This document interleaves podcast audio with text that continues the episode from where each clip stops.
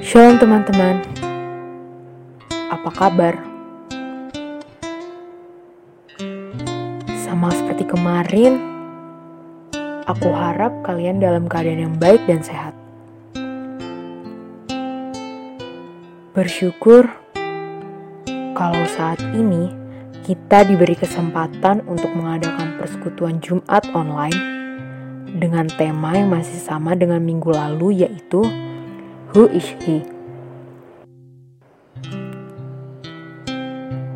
Kita tahu bahwa Allah kita itu besar, mulia, dan penuh kasih.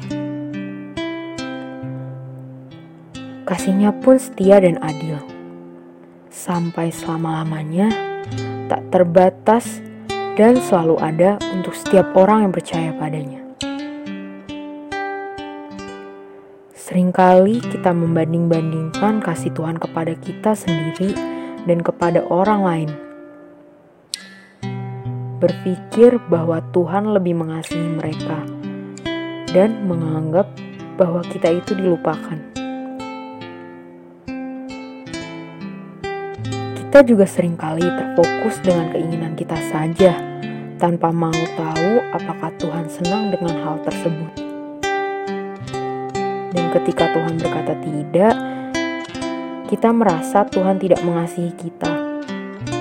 Berpikir bahwa Tuhan itu pilih kasih. Berpikir bahwa dirimu itu tidak layak. Padahal kasihnya itu setia dan adil. Hanya saja kita tidak menyadari hal tersebut. Kita tidak sadar bahwa Allah mengasihi kita hingga saat ini dengan setiap hal yang ada pada diri kita, hidup kita, dan sekeliling kita.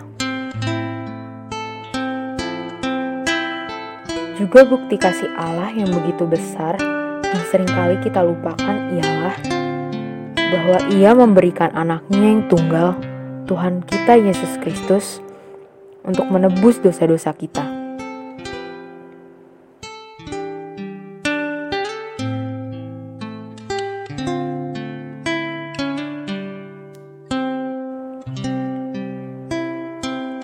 Kita mendengarkan firman Tuhan, kita persiapkan hati dan pikiran kita.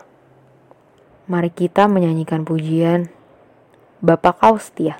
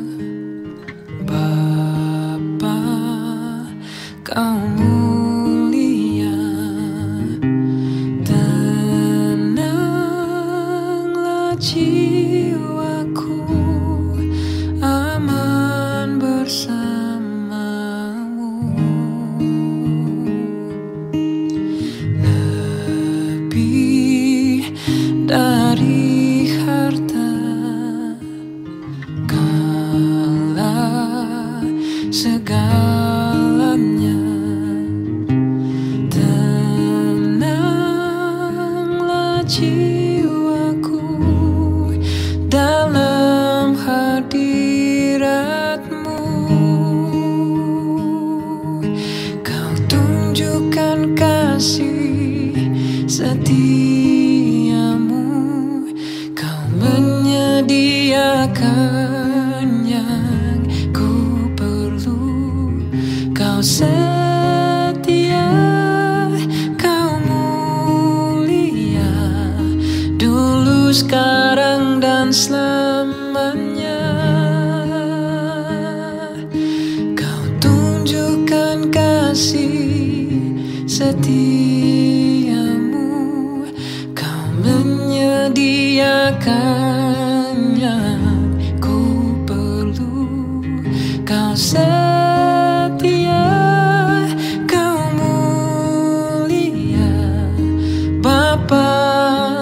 setia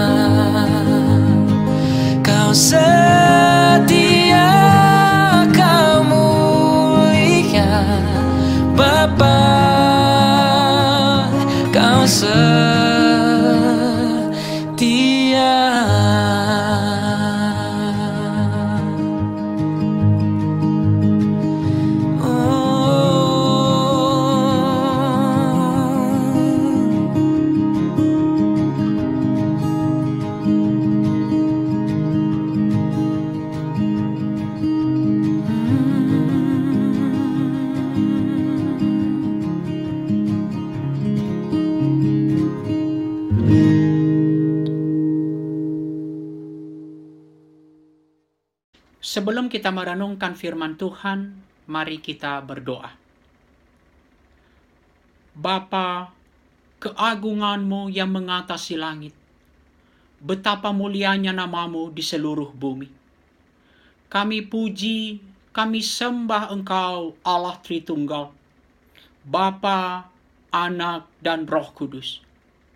Kami bersyukur firman-Mu menyatakan kepada kami, Allah yang maha besar adalah Allah yang menunjukkan kebaikan kepada kami. Itulah yang kami mau renungkan di dalam ibadah ini. Kiranya roh kudus memimpin pemberitaan firman Tuhan. Baik hambamu yang memberitakan dan kami semua yang mendengarkan. Di dalam nama Yesus, Tuhan dan Juru Selamat kami, kami telah berdoa. Amin. Shalom, saudara-saudara terkasih. Hari ini kembali kita akan merenungkan betapa pentingnya mengenal Allah dan sifat-sifatnya. Setelah minggu lalu kita telah memikirkan Allah itu besar. Hari ini kita akan merenungkan Allah itu baik. Saudara-saudara, dengan begitu banyaknya kesusahan, kejahatan, pandemik yang mengguncang dunia ini, banyak orang termasuk orang-orang yang mengaku percaya kepada Allah, sadar atau tidak, akhirnya membuat pilihan. Allah tidak bisa baik dan sekaligus Allah itu besar. Namun Alkitab secara jelas menyatakan kepada kita, Allah itu besar dan baik. Seharusnya ini menjadi keyakinan dan pengalaman hidup orang percaya. Kita merayakan kebesaran Allah dan bersuka cita atas kebaikannya. Kita akan melihat dua hal tentang kebaikan Allah. Yang pertama, Allah yang penuh kasih. Dan yang kedua, Allah yang adil. Mengasihi dengan benar, dengan adil, tampaknya sukar bagi kita. Seringkali kita mengabaikan salah satunya. Bagi orang-orang yang di dalam kasih kita, misalnya keluarga kita, maka tentu saja kita mengedepankan kasih dan sering kali mengabaikan keadilan. Tetapi bagi orang-orang di luar lingkungan kita, kita dalam berinteraksi, kita mengedepankan keadilan daripada kasih. Tetapi tidak demikian dengan Allah. Kasihnya besar, namun bukan berarti keadilannya diabaikan. Kasih Allah tidak dapat dipisahkan dari keadilannya. Pertama, mari kita lihat tentang kasih Allah pernyataan Rasul Yohanes yang diulang dua kali dalam 1 Yohanes 4 ayat 8 dan ayat 16. Allah adalah kasih merupakan salah satu pernyataan yang paling indah dalam Alkitab. Bagaimana kita memahami dan mengerti kasih? Kasih Allah adalah praktik kebaikannya yang Allah tunjukkan sejak penciptaan. Allah memberkati seluruh ciptaannya dengan limpah dan murah hati. Secara istimewa, manusia diciptakan Allah menurut gambarnya. Ini adalah pertunjukan kasih Allah kepada manusia. Mazmur 8 ayat 5 dan 6 menunjukkan ini kepada kita. Apakah manusia sehingga engkau mengingatnya? Apakah anak manusia sehingga engkau mengindahkannya? Namun engkau telah membuatnya hampir sama seperti Allah dan telah memahkotainya dengan kemuliaan dan hormat. Saudara-saudara, bahkan setelah manusia jatuh dalam dosa, Alkitab menyaksikan bahwa Allah terus menunjukkan kasihnya Kasih Allah adalah praktik kebaikannya kepada orang-orang berdosa, agar orang-orang berdosa dapat kembali mengerti dan menikmati Allah. Mari kita melihat betapa ajaibnya kasih Allah dari kitab Roma pasal 5. Ada dua hal utama untuk mengimani bahwa Allah begitu mengasihi kita orang-orang berdosa ini. Pertama, ayat 5. Kasih Allah telah dicurahkan di dalam hati kita oleh roh kudus yang telah dikaruniakan kepada kita. Kata kerja dicurahkan secara harfiah berarti ditumpahkan atau dituangkan. Ini menunjukkan kelimpahan kasih itu. Sehingga G.I. Packer di dalam bukunya Knowing God menyebutnya banjir kasih. Yang kedua, ayat 8. Akan tetapi Allah menunjukkan kasihnya kepada kita. Oleh karena Kristus telah mati untuk kita ketika kita masih berdosa. Kata menunjukkan secara lebih tepat dapat diterjemahkan Allah telah mendemonstrasikan kasihnya Allah telah membuktikan kasihnya. Waktu kita masih memberontak kepada Allah. Ketika kita masih berdosa. Ini adalah kasih yang begitu ajaib. Unconditional love. Karena itu, bagaimana mungkin kita meragukan kasih Allah, khususnya di dalam penderitaan? Ayat 3 dan 5, Paulus memberikan aplikasinya di dalam penderitaan. Kita malah bermegah juga dalam kesengsaraan kita. Karena kita tahu bahwa kesengsaraan itu menimbulkan ketekunan. Dan ketekunan menimbulkan tahan uji dan tahan uji menimbulkan pengharapan dan pengharapan tidak mengecewakan karena kasih Allah telah dicurahkan dalam hati kita oleh Roh Kudus yang telah dikaruniakan kepada kita. Saudara-saudara, kapan kita biasanya meragukan kasih Allah? Biasanya di dalam kesusahan, dalam penderitaan, kita mempertanyakan kasih Allah kita mempertanyakan apakah Allah peduli kepada kita. Kita memang sering diguncang oleh tragedi kehidupan. Tetapi Allah telah membuktikan kasihnya kepada kita. Ia telah memberikan anaknya dan mati bagi kita. Dan Allah mencurahkan kasihnya ke dalam hati kita melalui roh kudus yang dikaruniakannya kepada kita firman Tuhan memang bukan menghilangkan segera penderitaan, bukan langsung menggeser penderitaan, tetapi memberikan kepada kita perspektif yang benar di dalam melihatnya. Dan inilah yang membawa pengharapan di dalam penderitaan. Saudara-saudara, apa yang membuat penderitaan itu sering kali tidak tertahankan? bukan semata-mata rasa sakit yang mendera, melainkan juga perasaan bahwa Allah tidak peduli. Allah telah meninggalkan kita. Allah begitu mengasihi kita. Itu kesaksian Alkitab. Itu kesaksian firman Tuhan. John Stott mengatakan, setiap kali kita dikoyakan oleh penderitaan, kita akan mendaki bukit Kalvari, tempat demonstrasi kasih Allah itu. Dan dari tempat tinggi yang unik itu, seharusnya kita bisa memandang secara tepat bencana-bencana yang menimpa kehidupan ini.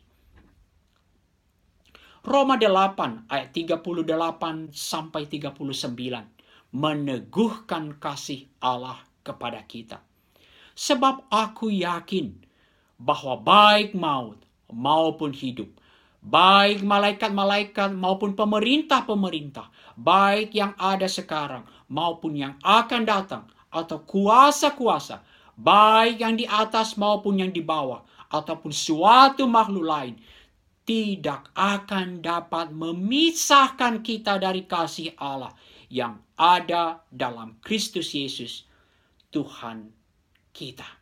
Itu tentang kasih Allah. Sekarang tentang Allah yang adil. Alkitab juga secara jelas menyatakan Allah yang adil. Apa itu keadilan Allah? Alkitab menunjukkan kepada kita keadilan Allah menegaskan kesetiaan Allah pada kebaikannya dan tindakan keadilan Allah itu menunjukkan kebaikannya dan sesuai dengan hukumnya.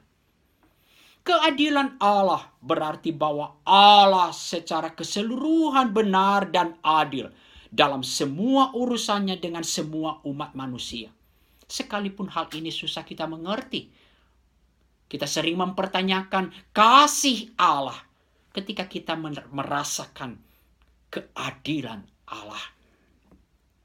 Alkitab juga menunjukkan bahwa keadilan Allah sangat terkait dengan kesuciannya.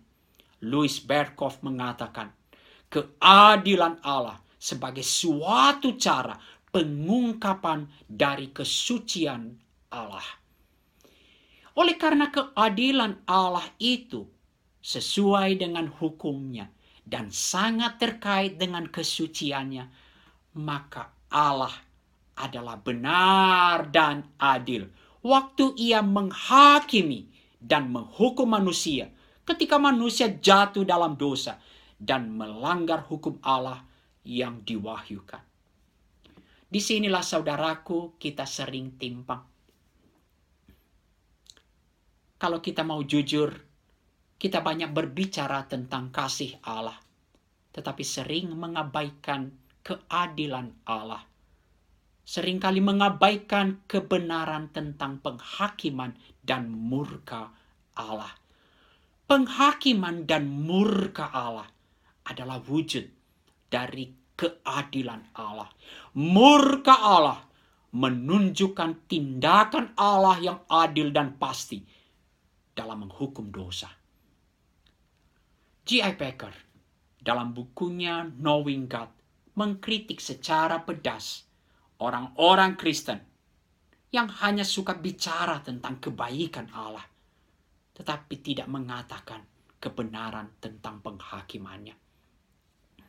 Kita harus melihat secara seimbang tentang kasih dan keadilan Allah sebagai sesuatu hal yang tidak terpisahkan.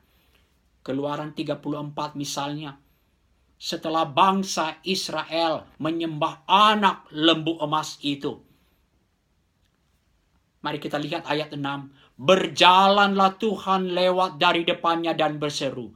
Tuhan, Tuhan, Allah penyayang dan pengasih, panjang sabar, berlimpah kasih dan setianya.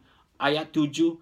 Yang meneguhkan kasih setianya kepada beribu-ribu orang yang mengampuni kesalahan, pelanggaran, dan dosa. Tetapi di ayat 7 itu juga dinyatakan, tetapi tidaklah sekali-kali membebaskan orang yang bersalah dari hukuman. Atau Yohanes 3 ayat 16. Ayat ini begitu favorit, sering kali kita kutip.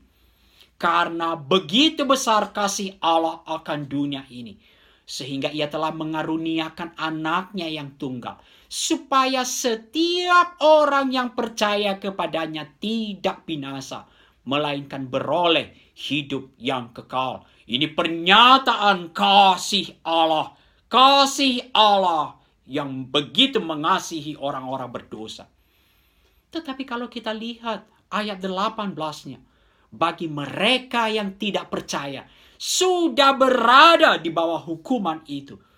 Dan inilah hukuman itu. Terang telah datang ke dalam dunia. Tetapi manusia lebih menyukai kegelapan daripada terang. Sebab perbuatan-perbuatan mereka jahat.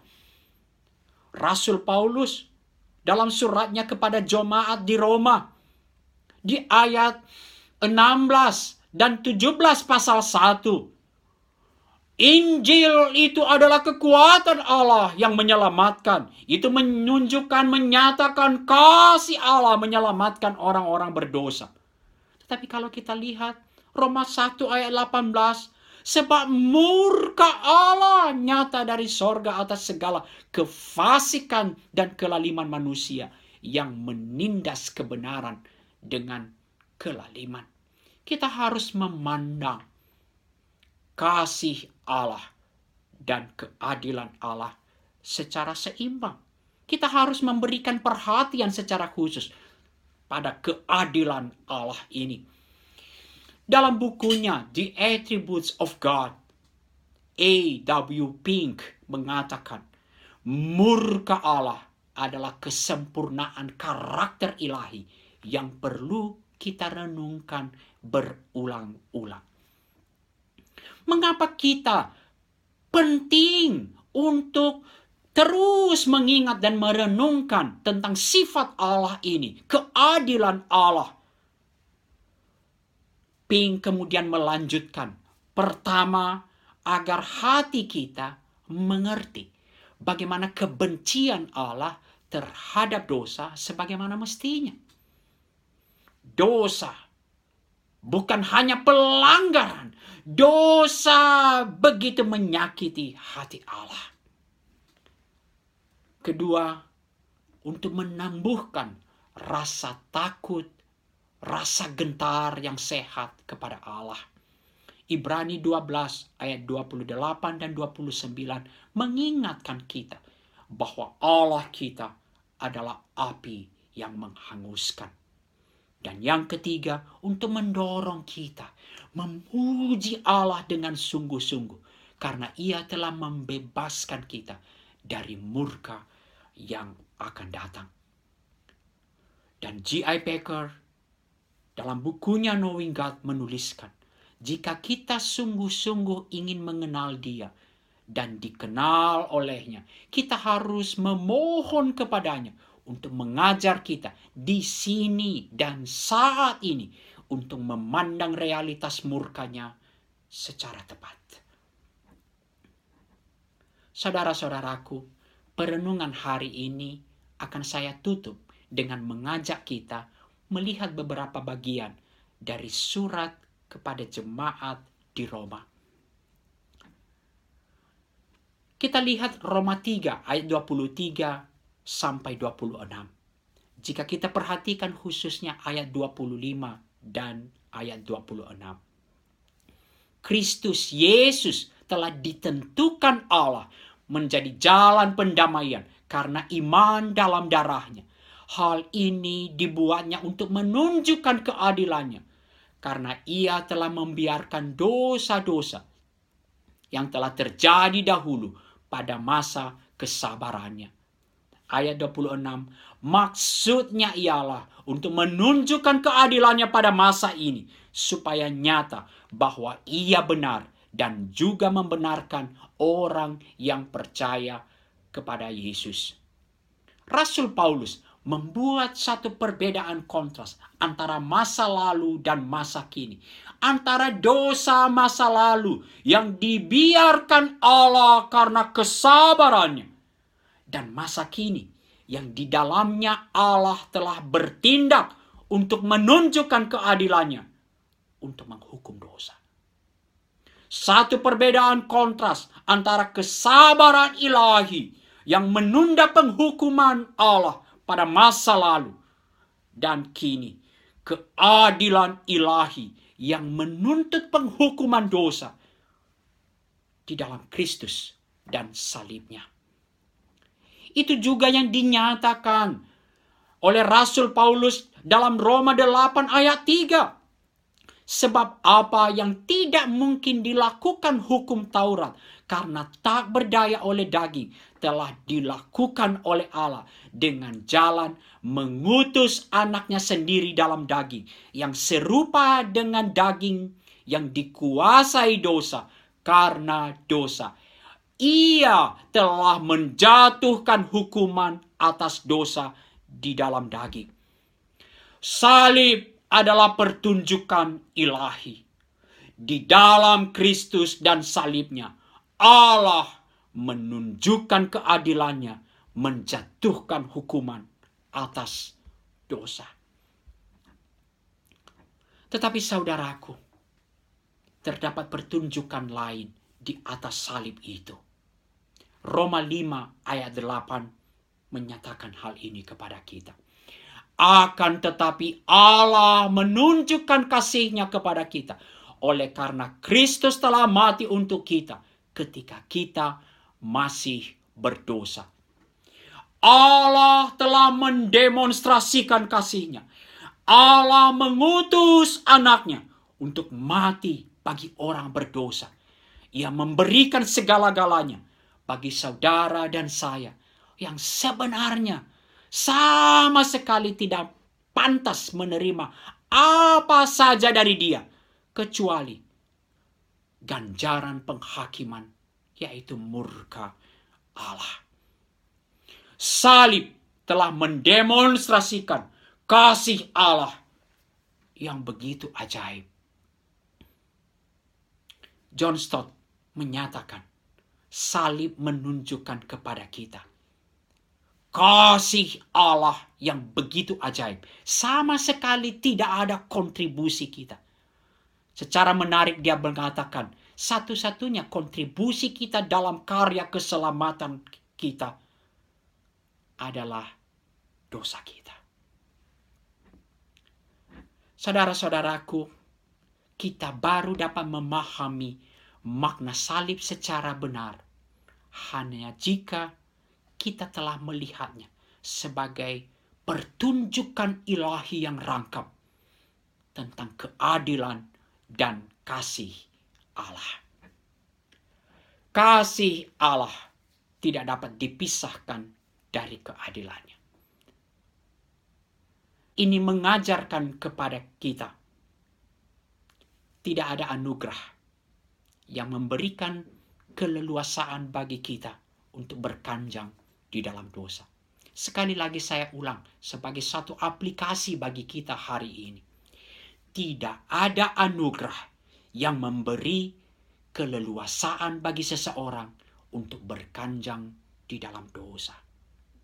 Saudaraku, marilah kita menghargai kasih Allah yang ajaib itu. Marilah kita memuji-muji kasih Allah yang ajaib itu dengan cara menghormati kekudusan dan keadilan Allah. Kiranya Tuhan memberkati kita. Amin. Mari kita berdoa. Kami bersyukur kepadamu Allah yang penuh kasih dan keadilan. Kami berdoa kiranya perenungan firman Tuhan hari ini, ibadah kami hari ini, mendorong kami untuk memuji-muji kasih-Mu yang ajaib dan sekaligus menghormati keadilan-Mu ya Allah. Kiranya kami semakin bertumbuh mengasihi Allah dan semakin membenci dosa. Dalam nama Yesus yang telah mendemonstrasikan kasih dan keadilan Allah bagi kami. Kami berdoa. Amin.